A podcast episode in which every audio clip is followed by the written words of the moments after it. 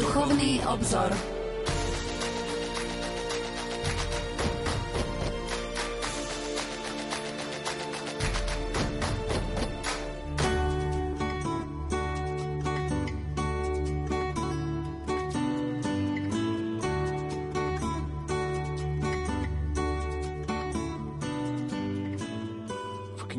Úcta k svetému Jozefovi modlitby a pobožnosti, ktorú vydal spolok svätého Vojtecha, nachádzame sedem bolesti a sedem radostí svätého Jozefa. Svetý Jozef, pre bolesti a radosti tvojho života ťa prosíme, príď nám na pomoc s veľkou mocou, ktorá ti bola Bohom udelená. Svetý Jozef, bolestne ťa zarmútila skutočnosť, keď si mal opustiť svoju milovanú snúbenicu – Naplnila ťa však neopísateľná radosť vtedy, keď ti aniel oznámil tajomstvo Božieho vtelenia. Pomôž aj nám správne sa rozhodnúť, aby sme s Ježišom a Máriou žili opravdivý kresťanský život. Svetý Jozef, zarmútila ťa chudoba, v ktorej sa malo narodiť Božie dieťa. Nesmierne sa však tešilo tvoje srdce za ožiarenej svetej noci pri chválospeve anielov pomôž aj nám oslavovať jedine Boha v jeho velebnosti. Svetý Jozef, s bolesťou si prežíval obriezku Božieho syna. Naplnila ťa však hlboká radosť, keď si ho nazval menom Ježiš. Chráň nás pred ťažkým hriechom a pomôž nám radosne nosiť v srdci sveté mená Ježiš a Mária. Svetý Jozef, veľmi ťa zarmútila predpoveď Simeona o utrpení Ježiša a Matky Márie. O to viac ťa potom potešilo každé víťazstvo Božieho Syna. Posilni nás, prosíme, aby sme tiež víťazne došli k cieľu svojho života. Svetý Jozef, poslušne a starostlivo si vzal dieťa a jeho matku pri úteku do Egypta. Veľká však bola tvoja radosť, že Boh sám stojí pri vás oddial od nás každé nebezpečenstvo, aby sme nepodľahli nepriateľovi našej spásy, ale zjednotení s Ježišom a Máriou vždy plnili vôľu nebeského Otca. Svetý Jozef, bolestne ťa prenikol strach pred nástupcom Herodesa po návrate z Egypta. Anielová zväzť o tom, že sa máš vrátiť do Nazareta, ti však priniesla radosť. Ochraňuj nás, prosíme, pred nepokojom a strachom a vypros nám veľkú dôveru v Božiu prozreteľnosť. Svetý Jozef, v úzkosti si s Máriou hľadal strateného Ježiša. Naplnila ťa však radosť, keď si ho po troch dňoch našiel v chráme. Vrúcne ťa prosíme, nedovol, aby sme zotrvávali v stave ťažkého hriechu, ale nech sa čím skôr vo sviatosti zmierenia vrátime k Bohu. Milí poslucháči, v dnešnej relácii sa budeme venovať téme Kult svätého Jozefa v katolíckej cirkvi. Pozvanie do štúdia Rádia Lumen prijal profesor Anton Adam, prednášajúci v kňazskom seminári svätého Gorazda v Nitre a kňaz Bansko-Bystrickej diecézy. Pokojný dobrý večer a ničím nerušené počúvanie vám zo štúdia Rádia Lumen prajú majster zvuku Marek Rimovci, hudobná redaktorka Diana Rauchová a moderátor Pavol Jurčaga. Nech sa vám príjemne počúva.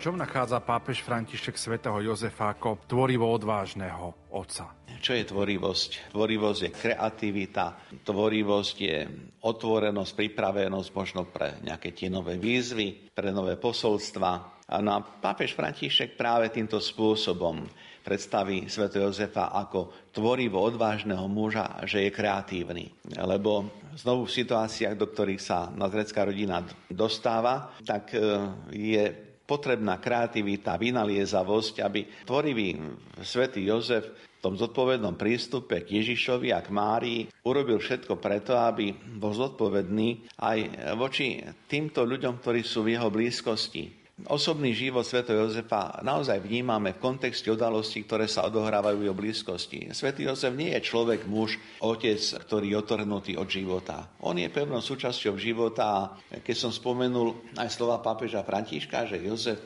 je ten, ktorý je aktívny, ktorý sa nestavia k udalostiam života pasívne, tak to privádza k tomu, že Jozef určite je tvorivo odvážny a pápež František možno poukazuje na takú tvorivosť aj v prípade alebo v tom príbehu v situácii, keď vlastne prichádza Jozef a, a Mária do Betlehema, aby sa dali teda šítať, tak ako to uvádzajú evangelisti. Na podstate nemajú príbytok, nemajú miesto, tak, tak pápež František hovorí, že to bola kreativita Jozefa, kde si nájsť miesto pre svoju manželku Máriu, aby, pretože bola poženanom stave, prišiel čas pôrod, aby mala kde porodiť svoje dieťa, hovorí pápež František, no to je kreativita. Tak nebol hostinec, nebol nejaký hotel v tom našom ponímaní, no tak vypratal nejakú maštalku, nejaké miesto, a tam jednoducho vytvoril ten priestor pre svoju vlastne manželku. Vôbec sa nebavme o tom, že či to bola máštalka, pivnica, jaskinka. O tom sa nebavme. Toto vôbec nie je podstatné. Podstatné je, že kreatívny otec, kreatívny manžel, ktorý je odvážny, je vlastne tvorivý preto, lebo v danej situácii nachádza spôsob, ako, tak povediac, neplánované udalosti v danej chvíli, tak povediac, uskutočniť spôsobom, ktorý zodpoveda danej chvíli predovšetkým vo vzťahu k Pane Márii.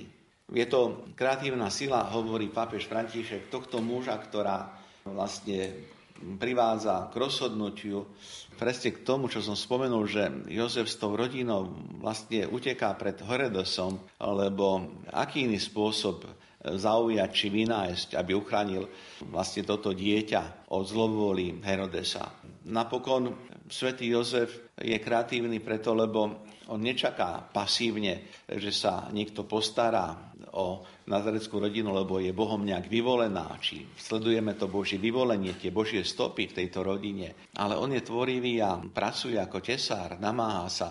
Teda v týchto aspektoch v niekoľkých tých charakteristikách papež František nám ponúka postavu Jozefa a to znovu výzva, aby sme aj znovu vyžijem túto situáciu, v ktorej sa nachádzam, aby sme nenaríkali nad tým, čo všetko nemôžeme, aby sme boli kreatívni v tom, čo môžeme urobiť preto, aby naša viera vzrastala, aby sme neopadali, ale naopak boli kreatívni a vynaliezaví aj podľa tohto vzoru Sv. Jozefa. A možno by nám pomohlo, keby sme aj v dnešný večer ešte prosili Sv. Jozefa o tú pomoc, aby bol inšpiráciou pre nás, ako zajtrajší deň vo viere prežiť lepšie, intenzívnejšie. Apoštolskom liste Patris Corde sa pápež František dotýka aj aktuálnej situácie, keď mnohí strácajú prácu. Môžeme si tieto jeho slova priblížiť?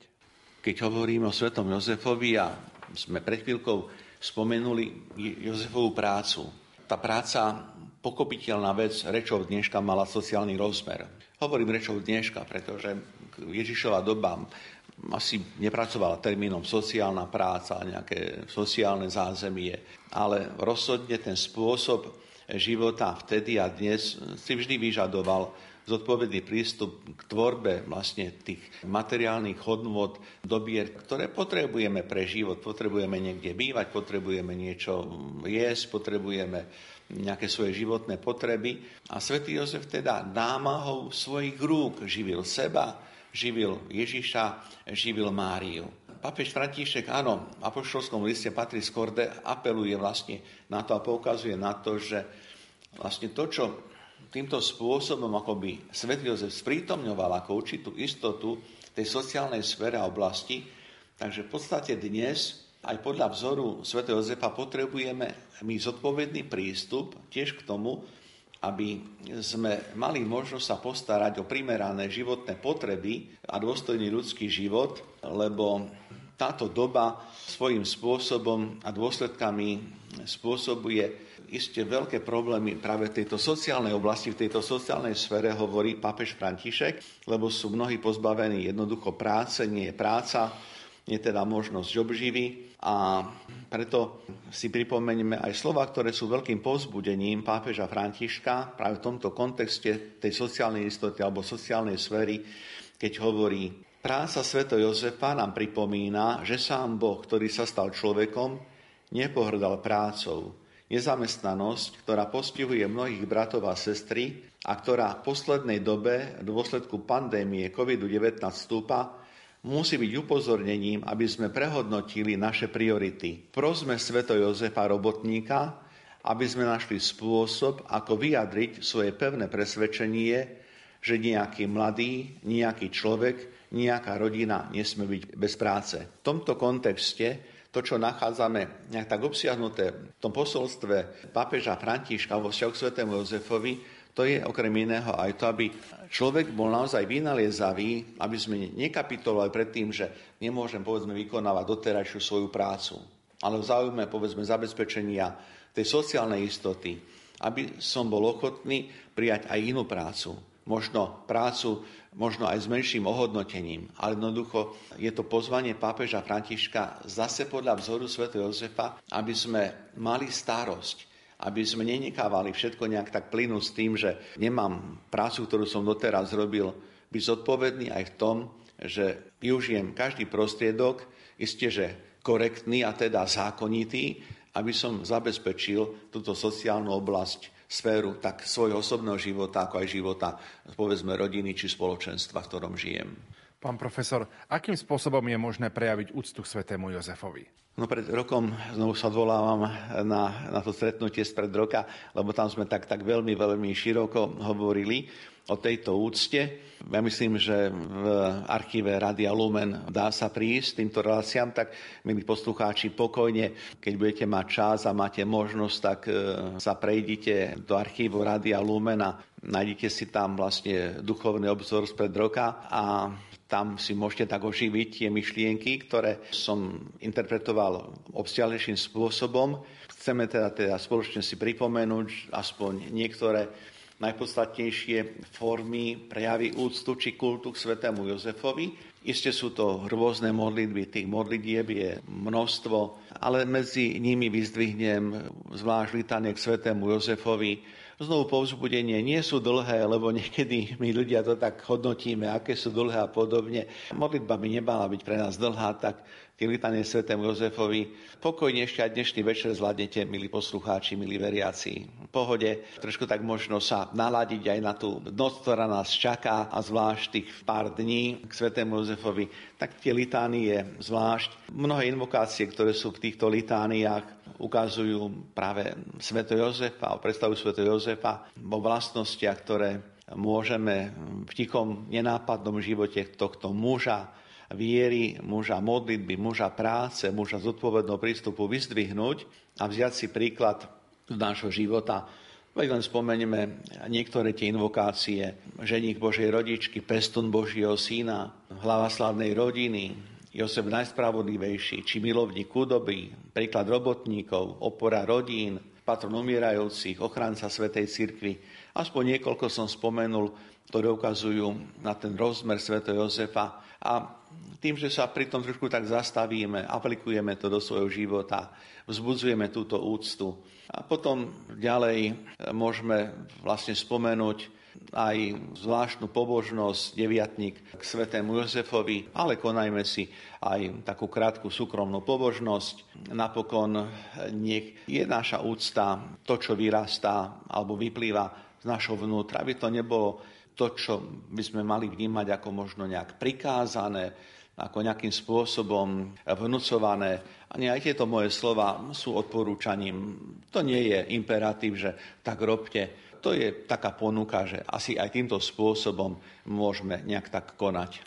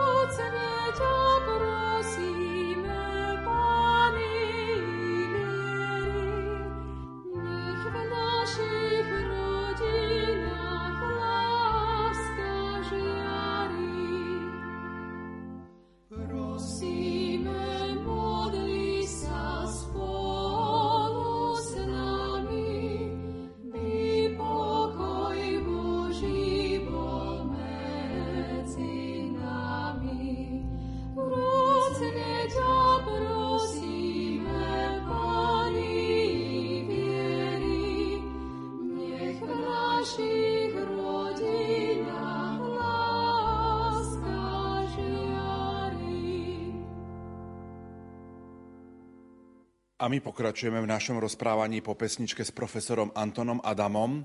Pán profesor, svätého Jozefa môžeme predstaviť v rôznych rovinách. Čo je pre vás dôležité v osobe pestúna Božieho syna? Ktoré črty by ste možno vyzdvihli? O svetom Jozefovi iste je možné hovoriť v rôznych aspektoch. Chcel by som zdôrazniť také štyri znaky, ktoré sú charakteristické pre pestúna Božieho syna, pre svetého Jozefa.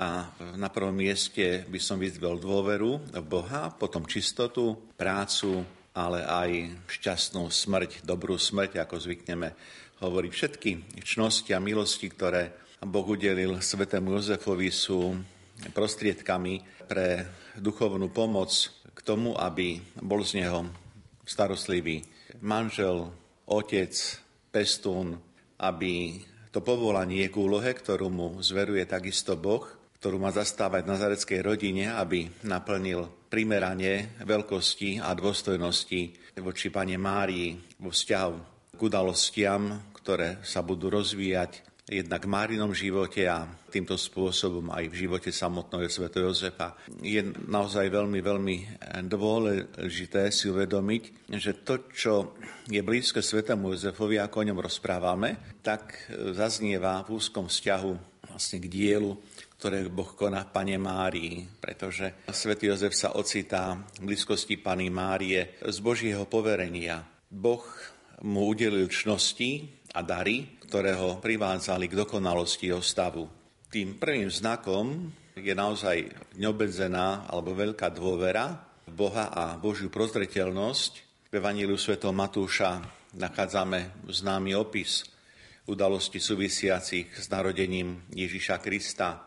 A iba pripomínam stáť, o ktorej sme už hovorili pred e, mesiacom, e, keď Jozef uvažuje o prepustení svojej manželky Márie, ktorá počala z Ducha Sveta, pretože ju nechcel vystaviť potupe, tak sa rozhodne, alebo sa rozhoduje ju prepustiť a tedy do tých ľudských úvah vstupuje posol z neba Boží aniel, ktorý dáva Jozefovi také jasné rozpoznanie situácie. Jozef, syn Dávidov, neboj sa prijať Máriu, svoju manželku, lebo to, čo sa v nej počalo, je z Ducha Svetého.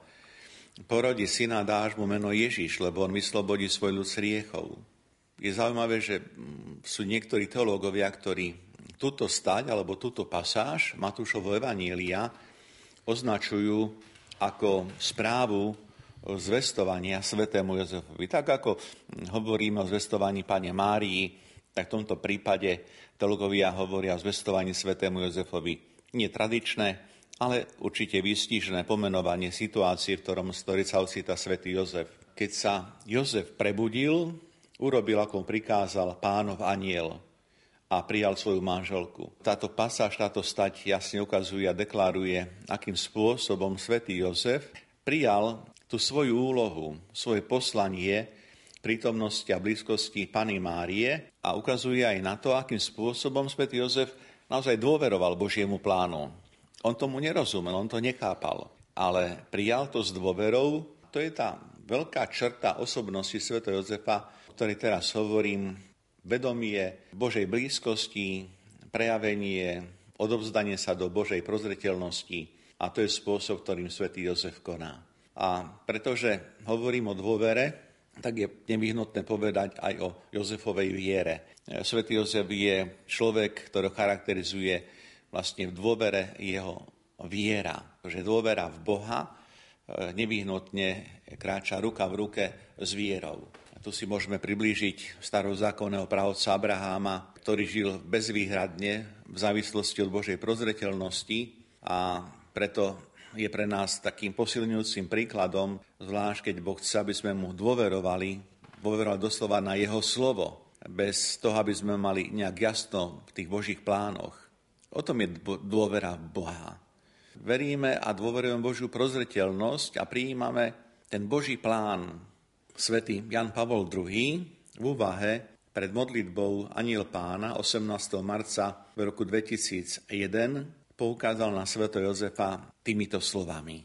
Svetý Jozef žil v službe svojej neveste a Božiemu synovi. Tým sa stal pre veriacich veľavravným svedectvom toho, že vládnuť znamená slúžiť. Z jeho príkladu môžu vo veľkej miere čerpať tí, ktorí v rodine, v škole aj v cirkvi plňa úlohu otcov a sprievodcov.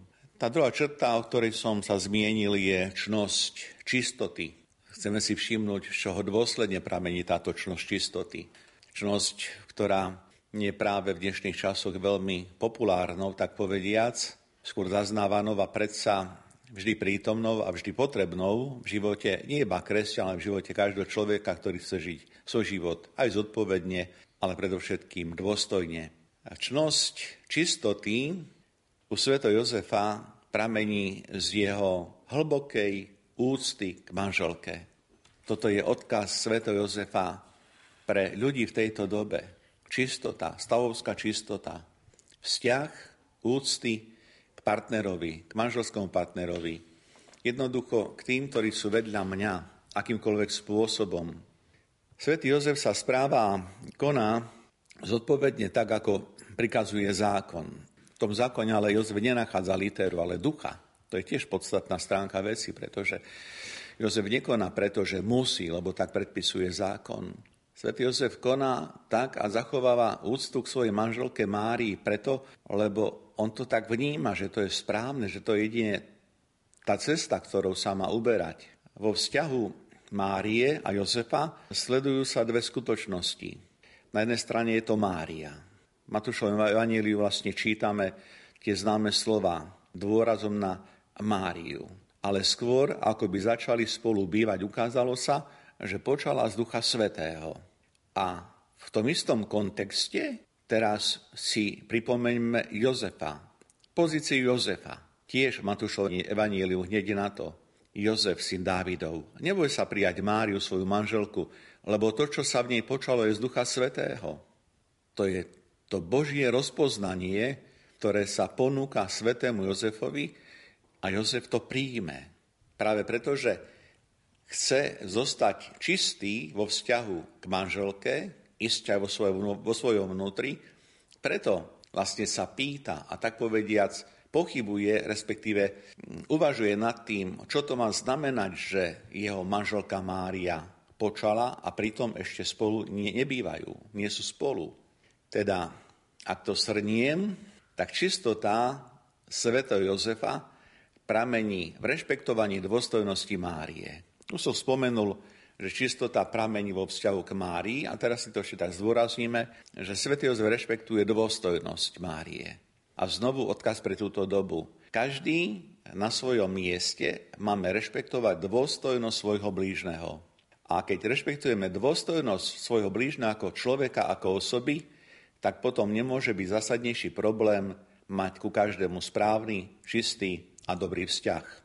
To je určite to, čo môžeme a aj príjmeme ako také posolstvo Jozefovej čistoty vo vzťahu k Mária. Vidíme, že vo vzťahu vlastne k hodnote a dôstojnosti človeka ako takého a preto dostáva možno taká prozba, respektíve pozvanie nás všetkých, aby sme v dobe, ktorá je poznačená pomerne veľkým mravným úpadkom, aby sme prosili o dar čistoty srdc, tela, aby sme naozaj každom človeku, vo všetkých ľuďoch videli a nachádzali Boží obraz, chrám Ducha Svetého. Charakteristikou svätého Jozefa je aj jeho pracovitosť, veď práve 1. mája budeme sláviť liturgickú spomienku svätého Jozefa Robotníka.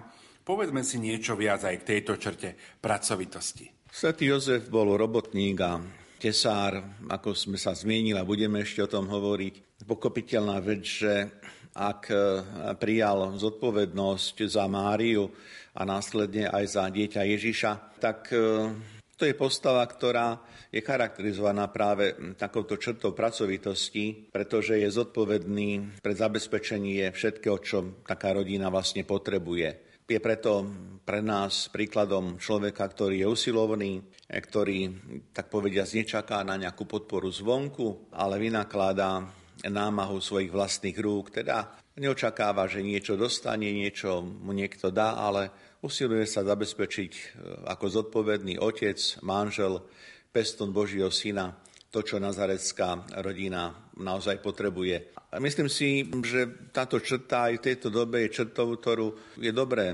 zdôrazniť, pripomenúť a predovšetkým povzbudiť sa navzájom k tomu, aby sme sa osilovali podľa vzoru Sv. Jozefa prijímať prácu, ktorá nám možno nemusí hneď nejak tak sadnúť, ale ak je to chápané ako prostriedok pre zabezpečenie životných potrieb, som presvedčený, že každá práca v tomto zmysle slova je dôstojná a plne svoju úlohu. Práca pre každého človeka je dôležitá nie len preto, že vytvára hodnoty. Zvyčajne za prácou nachádzame hodnoty pre osobný život, pre rodinu, ale treba zdôrazniť, že práca je osožná prospech celého spoločenstva. Práca jednotlivca neostáva pri jednotlivcovi, ale sa vytvárajú hodnoty, ktoré sú prospešné pre celé ľudstvo a preto každý jeden človek sa má usilovať zodpovedným spôsobom eh, konať tak, aby to, čo je ovocím jeho práce, bolo v konečnom dôsledku prístupné pre všetkých ľudí. Teda nemáme byť egoistami v tomto zmysle slova, že čo ja vytvorím, tak patrí jedine mne, ale na dobre, ktoré vyprodukujem, vlastne má mať účasť celá spoločnosť, celá ľudská rodina. Svetý Jozef bol jednoduchým remeselníkom z Nazareta a stal sa patrónom pracujúcich ľudí. Evangelium, ako vieme, spresňuje, upresňuje druh práce, ktorú svätý Jozef konal. Evangelium hovorí, že bol to tesár. A toto jednoduché slovo vyjadruje a charakterizuje celý Jozefov život. Pre Ježiša práve to poslanie, ktoré Jozef plní, tvorilo skrytý život, teda obdobie, o ktorom hovorí svätý Lukáš po vyrozprávaní príbehu, ktorý sa udial v chráme keď Lukáš evangelista píše, potom sa s nimi vrátil do Nazareta a bol im poslušný. Jozef vlastne žil v rodinnom spoločenstve s Ježišom a s Máriou. A v tomto spoločenstve Boh Jozefovi zveruje starosť o to malé spoločenstvo, do ktorého Jozef vložil svoju silu, elán, schopnosti, jednoducho všetko, čím svätý Jozef disponoval. Toto je tiež jedna taká charakteristická črta, pri ktorej je dobre sa trošku zastaviť, lebo si uvedomujeme, že e, práca, ktorá je súčasťou života Sveto Jozefa, neostáva iba pri ňom, ale na tejto práci znovu má účasť tak Mária, ako aj samotný Ježiš. My sme už spomenuli, že pápež Pius XII ustanovil v roku 1955 Sviatok Sv. Jozefa Robotníka, bolo to spomenuté aj vami pred malou chvíľou. Tento sviatok má nám pripomínať hodnotu práce, ktorá naozaj prispieva k dôstojnosti človeka. Toto je práve posolstvo tohto sviatku. dôstojnosť človeka. Práca, ktorá dvíha, práca, ktorá má pravý zmysel práve v tom, že človek konaní práce, keď vynakladá námahu, nie je to znovu akákoľvek námaha, tak v tom sa razuje jeho dôstojnosť. No a v neposlednej miere tento sviatok Sv. Jozefa Robotníka nám má pripomenúť a môže pripomínať, že práca má byť konaná v duchu Evanília.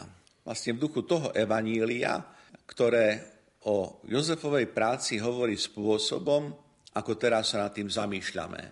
Na tento rozmer práce napokon upozorňuje aj pápež svätý Jan Pavol II v apoštolskej exotácii ochranca vykupiteľa z roku 1989, keď hovorí Svetý Jozef je predstaviteľom pokorných, ktorých kresťanstvo vyzdvihuje na nesmierne úlohy. On je dôkazom toho, že ten, kto chce byť dobrým a ozajstným Kristovým nasledovníkom, nepotrebuje konať výnimočné veci. Stačí mať obyčajné, jednoduché a ľudské čnosti, ale treba, aby boli opravdivé a skutočné. Akým jasným spôsobom svätý Jan Pavol II deklaruje a hovorí o tom, čo znamená byť pravým Kristovým nasledovníkom. Nie veľké, nevznešené, nepompézne, ale obyčajné, jednoduché, ale pápež hovorí ľudské čnosti, zdôrazníme ľudské čnosti, lebo my sa dnes na kde čo hráme, kde kade sa na kde čo hráme, ale nám chýba častokrát to, čo Jan Paul pomenoval aj vo vzťahu k svetému Jozefovi, jednoznačne ľudské čnosti. Jozef bol pravdivý, bol verný, Jozef sa nehral na niekoho a na niečo. Ešte ostanem na chvíľku pri e, svetom pápežovi Jánovi Pavlovi II, pretože keď približuje poslania prácu sveto Jozefa v nazareckej rodine, tak napokon tento pápež Jan Pavol II hovorí aj určité poučenie o náboženskom alebo aj spásonostnom e, rozmere práce a ocitujem práve z tejto exhortácie ochranca vykupiteľa, kde čítame slova Jana Pavla II. Ak je nazarecká rodina príkladom a vzorom pre ľudské rodiny v poriadku spásy a svetosti, potom je ňou analogicky Ježišova práca po boku tesára Jozefa. Ľudskej práci, najmä manuálnej, venuje Evanílium zvláštnu pozornosť. Spolu s ľudskou prirodzenosťou Božieho Syna bola tajomstve vtelenia vyzdvihnutá i práca, ktorá tiež bola zvláštnym spôsobom vykúpená. V dielni, kde spolu s Ježišom vykonával svoje remeslo, priblížil Jozef z Nazareta ľudskú prácu tajomstvu vykúpenia. My si v tejto chvíli opäť trošku zahráme a po pesničke budeme v našom rozprávaní pokračovať.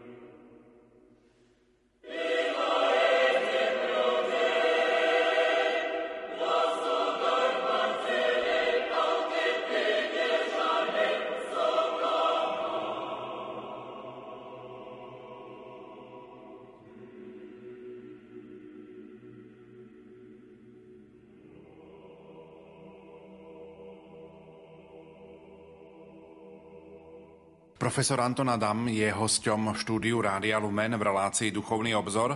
Pokračujeme v rozprávaní o kulte svätého Jozefa v cirkvi. Citujete slova svätého Jána Pavla II. z apoštolskej exhortácie ochranca vykupiteľa, ktorých je zdôraznená realita vzťahu k práci. Jozef prácu vykonával s Ježišom. Majú tieto slova taký možno hĺbší dosah pre našu osobnú situáciu?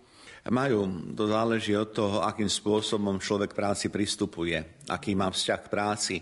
Nie po stránke formálnej, ale naozaj vecnej, akým spôsobom vníma prácu. Ak vnímame prácu ako prostriedok pre zabezpečenie dôstojného života, tak potom v citovaných slovách nachádzame veľký význam vôbec pre celkové pochopenie dosahu ľudskej práce pre jednotlivca aj pre spoločnosť. Dôraz v citovanom výroku je položený na spojenie pracovať s Ježišom. Otáznym teda je, ako pracujeme, akým spôsobom, respektíve do akej miery sme alebo nie sme spojení s Ježišom. Často sa stáva, to poznáme všetci, že sme pri práci nesústredení. Dokonca sa to stáva aj pri našej modlitbe, že nie sme sústredení, sme roztržití, lebo mysel zaujme niekto iný alebo niečo iné. Keď ale máme zámer, úmysel konať v Ježišovej prítomnosti, potom to už nie je iba púha pracovná činnosť, ktorú vykonávame, ktorú teda robíme, ale je to vlastne spôsob, kedy pracujeme s Ježišom, lebo sa zjednocujeme s ním prostredníctvom lásky a milosti. To je jednoducho spôsob, tak povedia, z úmyslu, s akým obetujeme či konáme svoju prácu. Ak máme takýto postoj k práci, tak potom si dovolím povedať, že šupanie zemiakov alebo stavanie katedrál má v Božích očiach rovnakú hodnotu, keď sa práca vynakladá práve s takýmto zámerom. Bolo by ideálne, keby sme to vedeli takto robiť. Som presvedčený, že takto uchopená myšlienka, teda práce, ktorá naozaj je prácou s Ježišom, prácou, tak povediať, pre to dobro ľudskej rodiny, keby sme týmto spôsobom dokázali všetci jednať, týmto spôsobom konať, tak je to taká pozícia alebo možno východisko k tomu, aby sme sa nepovažovali na svojich miestach a úplne jedno, o aké pozície sa teraz jedná, aby sme sa nepovažovali na svojich miestach za tých najskopnejších, najmúdrejších, najšikovnejších a ešte mnoho iného toho naj. Lebo toto je tiež neraz to nešťastie, že ľudia podceňujú prácu druhého a si neuvedomujú, že každá práca znovu s Ježišom, s tým úmyslom, je nevyhnutná, potrebná prospech všetkých. Dá sa povedať jedno vetou, čo teda znamená pracovať s Ježišom? V tejto otázke nemám na mysli len manuálnu fyzickú prácu, ale napríklad aj intelektuálnu. Dá sa. Poviem to jednou vetou, ale ak dovolíte jednou rozvinutou vetou, práca s Ježišom nás učí byť ľudskejšími vo vzájomnej službe a v prejavoch panovníckej autority. Určite mnohých našich poslucháčov napadne otázka, či pri každej práci je potrebné zbudzovať takýto zámer. Ďakujem pekne, je to dobrá otázka, trefná. Áno, bolo by ideálne, keby sme týmto spôsobom vedeli začínať každý jeden deň a keby každá práca začínala vlastne myšlienkou naozaj na Ježiša, na konanie s Ježišom, ale mm, buďme úprimní voči sebe, je to príliš náročné. Som presvedčený, že ak na začiatku dňa si vzbudíme ten úmysel všetky práce konať s Ježišom, tej Ježišovej prítomnosti podľa vzoru Sv. Jozefa, takže takýto úmysel na začiatku dňa je postačujúci a môže byť naozaj motivačný vlastne k tomu, aby sme tú prácu konali znovu zodpovedne, dôstojne a prospech seba aj druhých. Ja by som to ešte možno dodal takú skutočnosť, že aj táto situácia, tento spôsob vlastne práce asi tak vyžaduje trošku takú, akoby, takú duch, duchovné cvičenie. Keď človek nie je, viete, nejak, nemá v sebe zakorenené začínať vôbec deň tom Božom mene, tak asi ťažko potom sa nastaviť aj na tú prácu. Mnohí sa ma častokrát pýtali, že vlastne čo má robiť, alebo čo mám robiť, keď ráno sa nestihnem pomodliť Tá odpoveď bola vždy jednoduchá, je vždy odpoveď z mojich úst ale máme vždy toľko ráno času, že keď stanem a prebudím sa, tak poďakujem za e, nový deň, pretože to nie je samozrejme, že sa, som sa zobudil. Poďakujem za nový deň a v tej myšlienke vďaky za nový deň už nie je problém povedať, Bože, buď mi na pomoci vo všetkom, čo vlastne konám a môžem naozaj vystúpiť či vstúpiť do toho dňa aj s tou myšlienkou na Božiu prítomnosť a na konanie Božej prítomnosti. Charakteristiku svätého Jozefa doplňa aj pravda, že je patrónom dobrej smrti. Vieme niečo bližšie povedať o jeho odchode z tohto sveta? Niekoľkokrát sme si spomenuli pred mesiacom, že svätý Jozef je patronom dobrej smrti a veriaci sa k nemu obracajú v prozbách o šťastnú hodinu smrti. A táto skutočnosť rovnako prezentuje sveto Jozefa e, tej vlastne črte e, jeho kultu, keď ho vzývame práve ako patrona dobrej smrti či šťastnej hodine smrti. Vyplýva to z presvedčenia, že svätý e, Jozef zomrel prítomnosti Ježiša a Márie. A takáto prítomnosť dvoch e, milujúcich a dvoch milovaných osôb Márie a Ježiša zaiste je dôvodom k tomu, aby sme povedali, že to bola vlastne pekná, krásna smrť. Dobrá príprava na chvíľu smrti je v spôsobe naozaj denného, zodpovedného konania, ktoré vyplýva z našho životného a povedzme v našom prípade aj náboženského stavu, z našej náboženskej situácie. A preto je potrebné nie iba prosiť sveto Jozefa o to ordovanie príhovor pre dobrú hodinu smrti, pre šťastný odchod z tohto sveta, ale je potrebné k tomu urobiť aj to, čo robil svätý Jozef, to znamená, žil prítomnosti Ježiša. To je podstatné, lebo na jednej strane stojí prozba o príhovor rodovanie, čo je dobré a potrebné na strane druhej, ale svätý Jozef nemôže byť kapaný ako poistka pre šťastný prechod z tohto sveta do väčšnosti, ak preto človek nič neurobí. Takže áno, namáhajme sa s Ježišom, pracujme s Ježišom a majme dôveru, že svätý Jozef ktorý mal tú šťastnú hodinu smrti, nám vyprosí práve kvôli dôvodom, ktoré som spomenul pred chvíľkou, tiež pokojnú a dobrú hodinu smrti. Nie je striktne známe, v akom veku svätý Jozef zomrel, alebo dokonca za akých okolností. Predpokladá sa však, e, že zomrel pred začiatkom Ježišovho verejného účinkovania. A síce tento predpoklad vychádza zo skutočnosti, že Evanielia neuvádzajú žiadnu správu o prítomnosti sveto Jozefa v Ježišovej blízkosti, keď verejne vyučoval. Máme za to, že pokiaľ by svätý Jozef bol žil, keď Ježiš verejne účinkoval, že určite by sa našla zmienka, pretože rozhodne by evangelisti neobyšli skutočnosť, že vedľa Márie je aj Jozef. Takže ak sa nespomínajú Jozefové, Jozefová prítomnosť počas verejného účinkovania Krista, je zrejme, že už v tom čase svätý Jozef e, nežil. Talianský dominikán Isidor Izolanis v 16. storočí publikoval jedno zaujímavé dielo pod názvom Summa o dároch sveto Jozefa. A podľa tohto autora, Dominikána, Izodora Izolanisa, sa v chrámoch kresťanského východu vždy 19. marca čítala slávnostná správa o smrti adoptívneho otca Božího syna. Ja by som zasitoval slova z tohto spisu Izidora Izolanisa zo sumy o dároch Sv. Jozefa.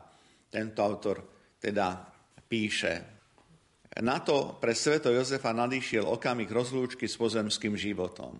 Zjavil sa mu pánov aniel a povedal mu, že nastala hodina, keď opustí tento svet a odíde na odpočinok tam, kde sa nachádzajú už jeho rodičia.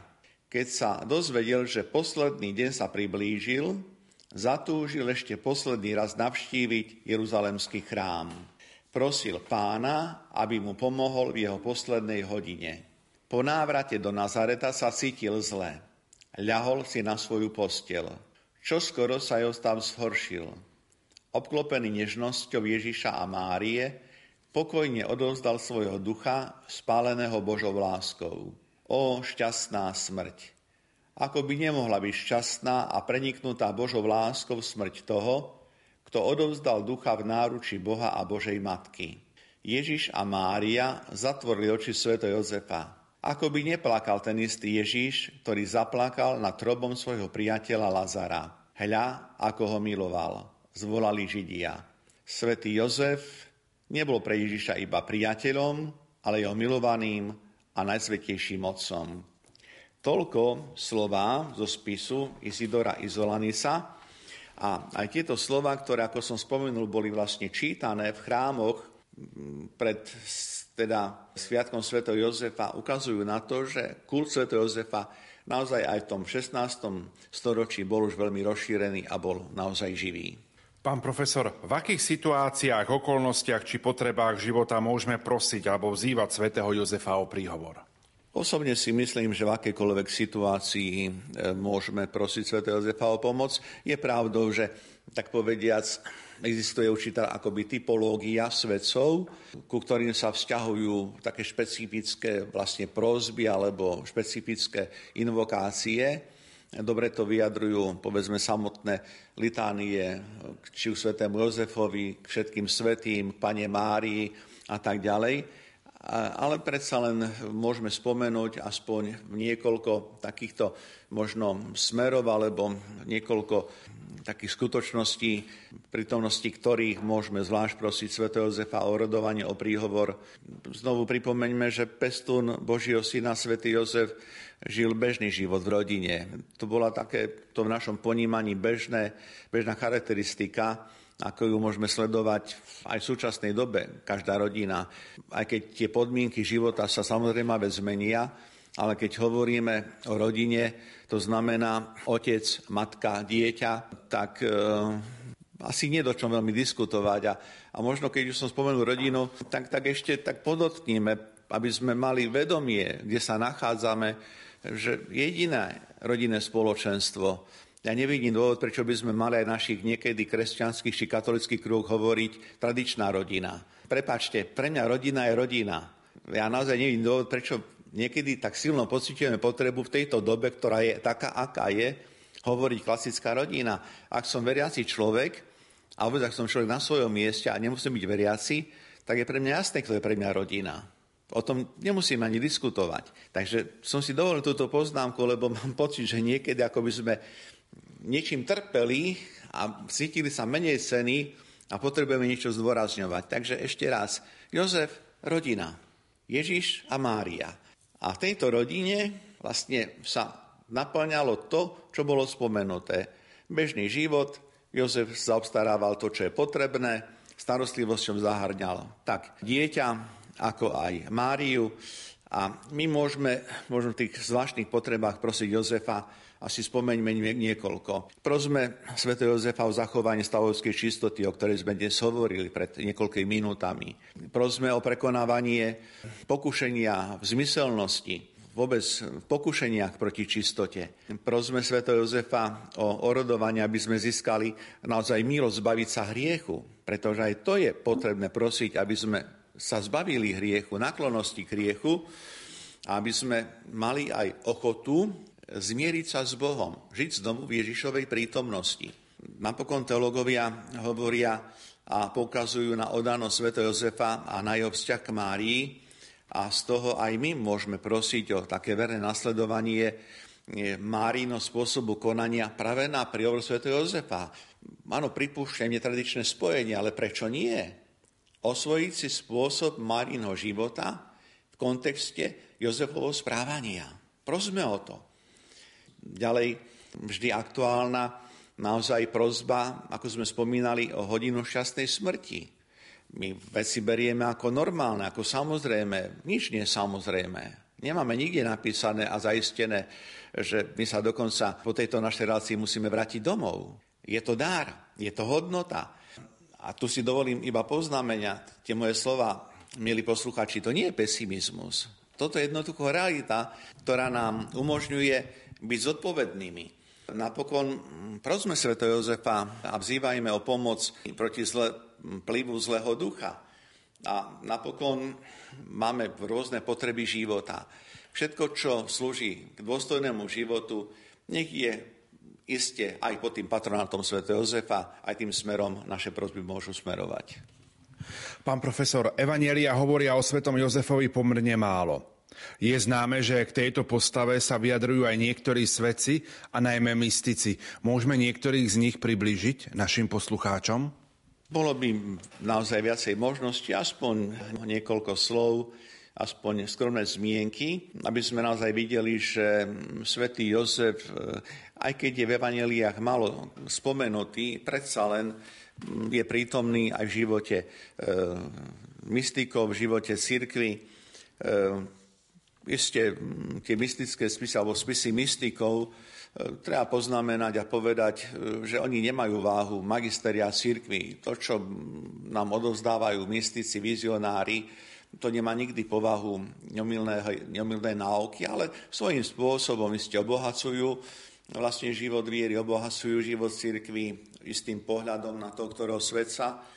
A tak e, by som spomenul vizionárku, Božiu služobnicu, španielskú františkánku Máriu Zagredy, ktorá žila v 17. storočí a vo svojom diele s názvom Mystické mesto Božie spomína podstatným spôsobom postavu sveto Jozefa. A je zaujímavé, že táto mystička Mária z Agredy slova o svetom Jozefovi vkladá vlastne do úst priamo Božej Matky. A tak znovu zacitujem z tohto diela Márie Zagredy z mystického mesta Božieho nasledujúcu pasáž. Znovu ešte raz opakujem, že táto vizionárka vkladá vlastne slova do Pani Márie, preto to znie tak, ako znie. Citujem.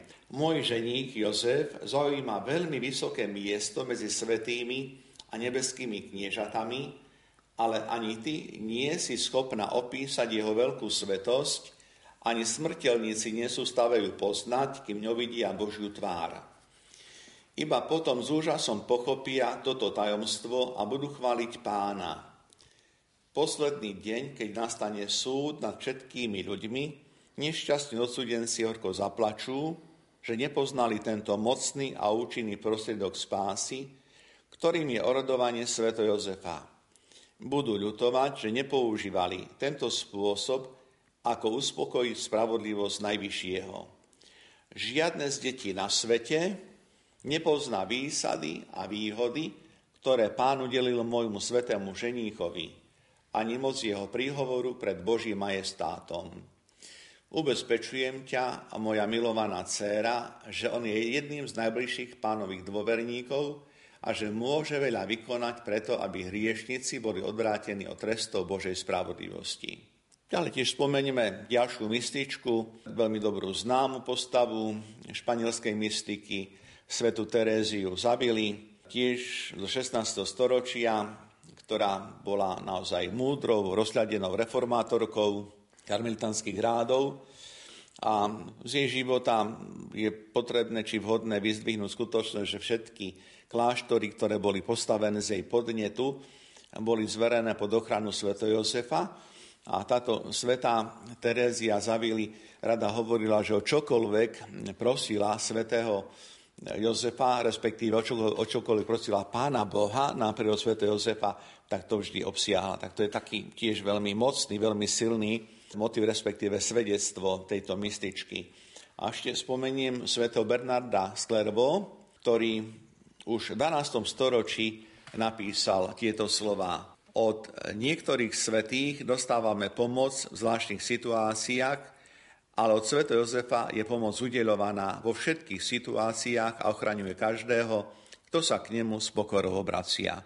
Napriek tomu, že sú to slova z 12. storočia, tak sú to slova aktuálne a naozaj živé aj pre tento náš aktuálny čas. Napokon rukopis z 8. storočia, ktorý sa nachádza v Surichu, spomína sviatok na počas Sv. Jozefa 20. marca. Niektoré martyrológia z 10. storočia poukazujú na sviatok slavený 19.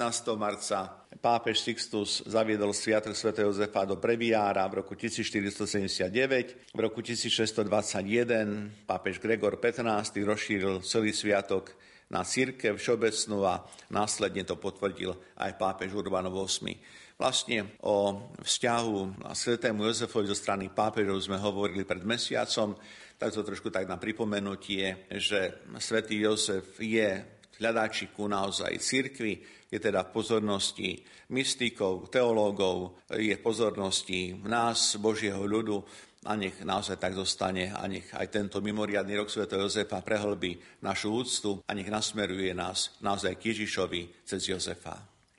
Viac sa do dnešnej relácie už nezmestilo. Naším hostom bol profesor Anton Adam, ktorý prednáša v kňazskom seminári svätého Gorazda v Nitre a je kňazom Bansko-Bistrickej diecézy. Nuža za pozornosť vám tejto chvíli ďakujú majster zvuku Marek Rimóci, hudobná redaktorka Diana Rauchová a moderátor Pavol Jurčaga. Do počutia.